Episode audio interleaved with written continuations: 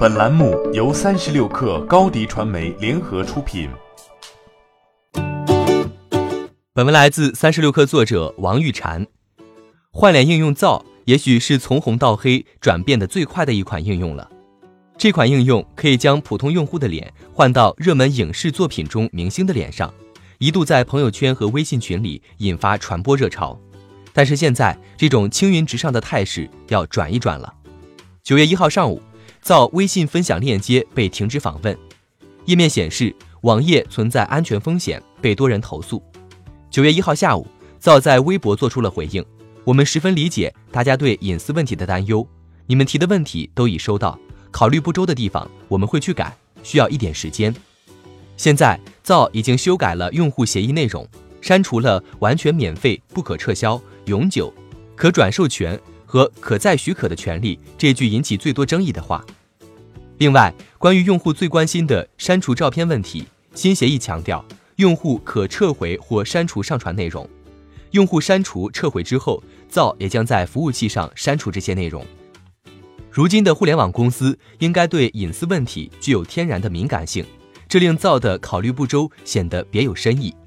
特别是考虑到这款软件由陌陌两位联合创始人王丽、雷小亮把关，犯这样的错误似乎显得过于低级。造如此设计，很可能是为了规避版权风险，因为换脸的实现依赖对明星影视素材的改编，更有可能会涉及对公共人物肖像权的侵犯。严格来讲，造应该向版权方获得著作权及使用许可，但这将带来大量的协商工作和成本支出，所以造暗度陈仓。把压力转移给了用户。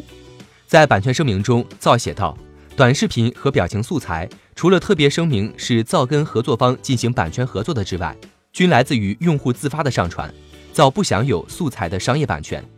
同时，又在原版用户协议中标明，包括但不限于可以对用户内容进行全部或部分的修改与编辑，以及对修改前后的用户内容进行信息网络传播，以及著作权法规定的。由著作权人享有的全部著作财产权利及临接权利，简单的来说，就是需要用户自行承担版权风险。现在，微信对造分享链接的封杀可能会加速这种月抛软件的冷却。考虑到造的陌陌背景以及微信与陌陌两家一直以来的对立关系，大概也是进龙易出龙难了。欢迎加入三十六氪官方社群，添加微信 baby 三十六氪 b a b y 三六 k r，获取独家商业资讯，听大咖讲风口，聊创业，和上万客友一起交流学习。高迪传媒，我们制造影响力。商务合作，请关注新浪微博高迪传媒。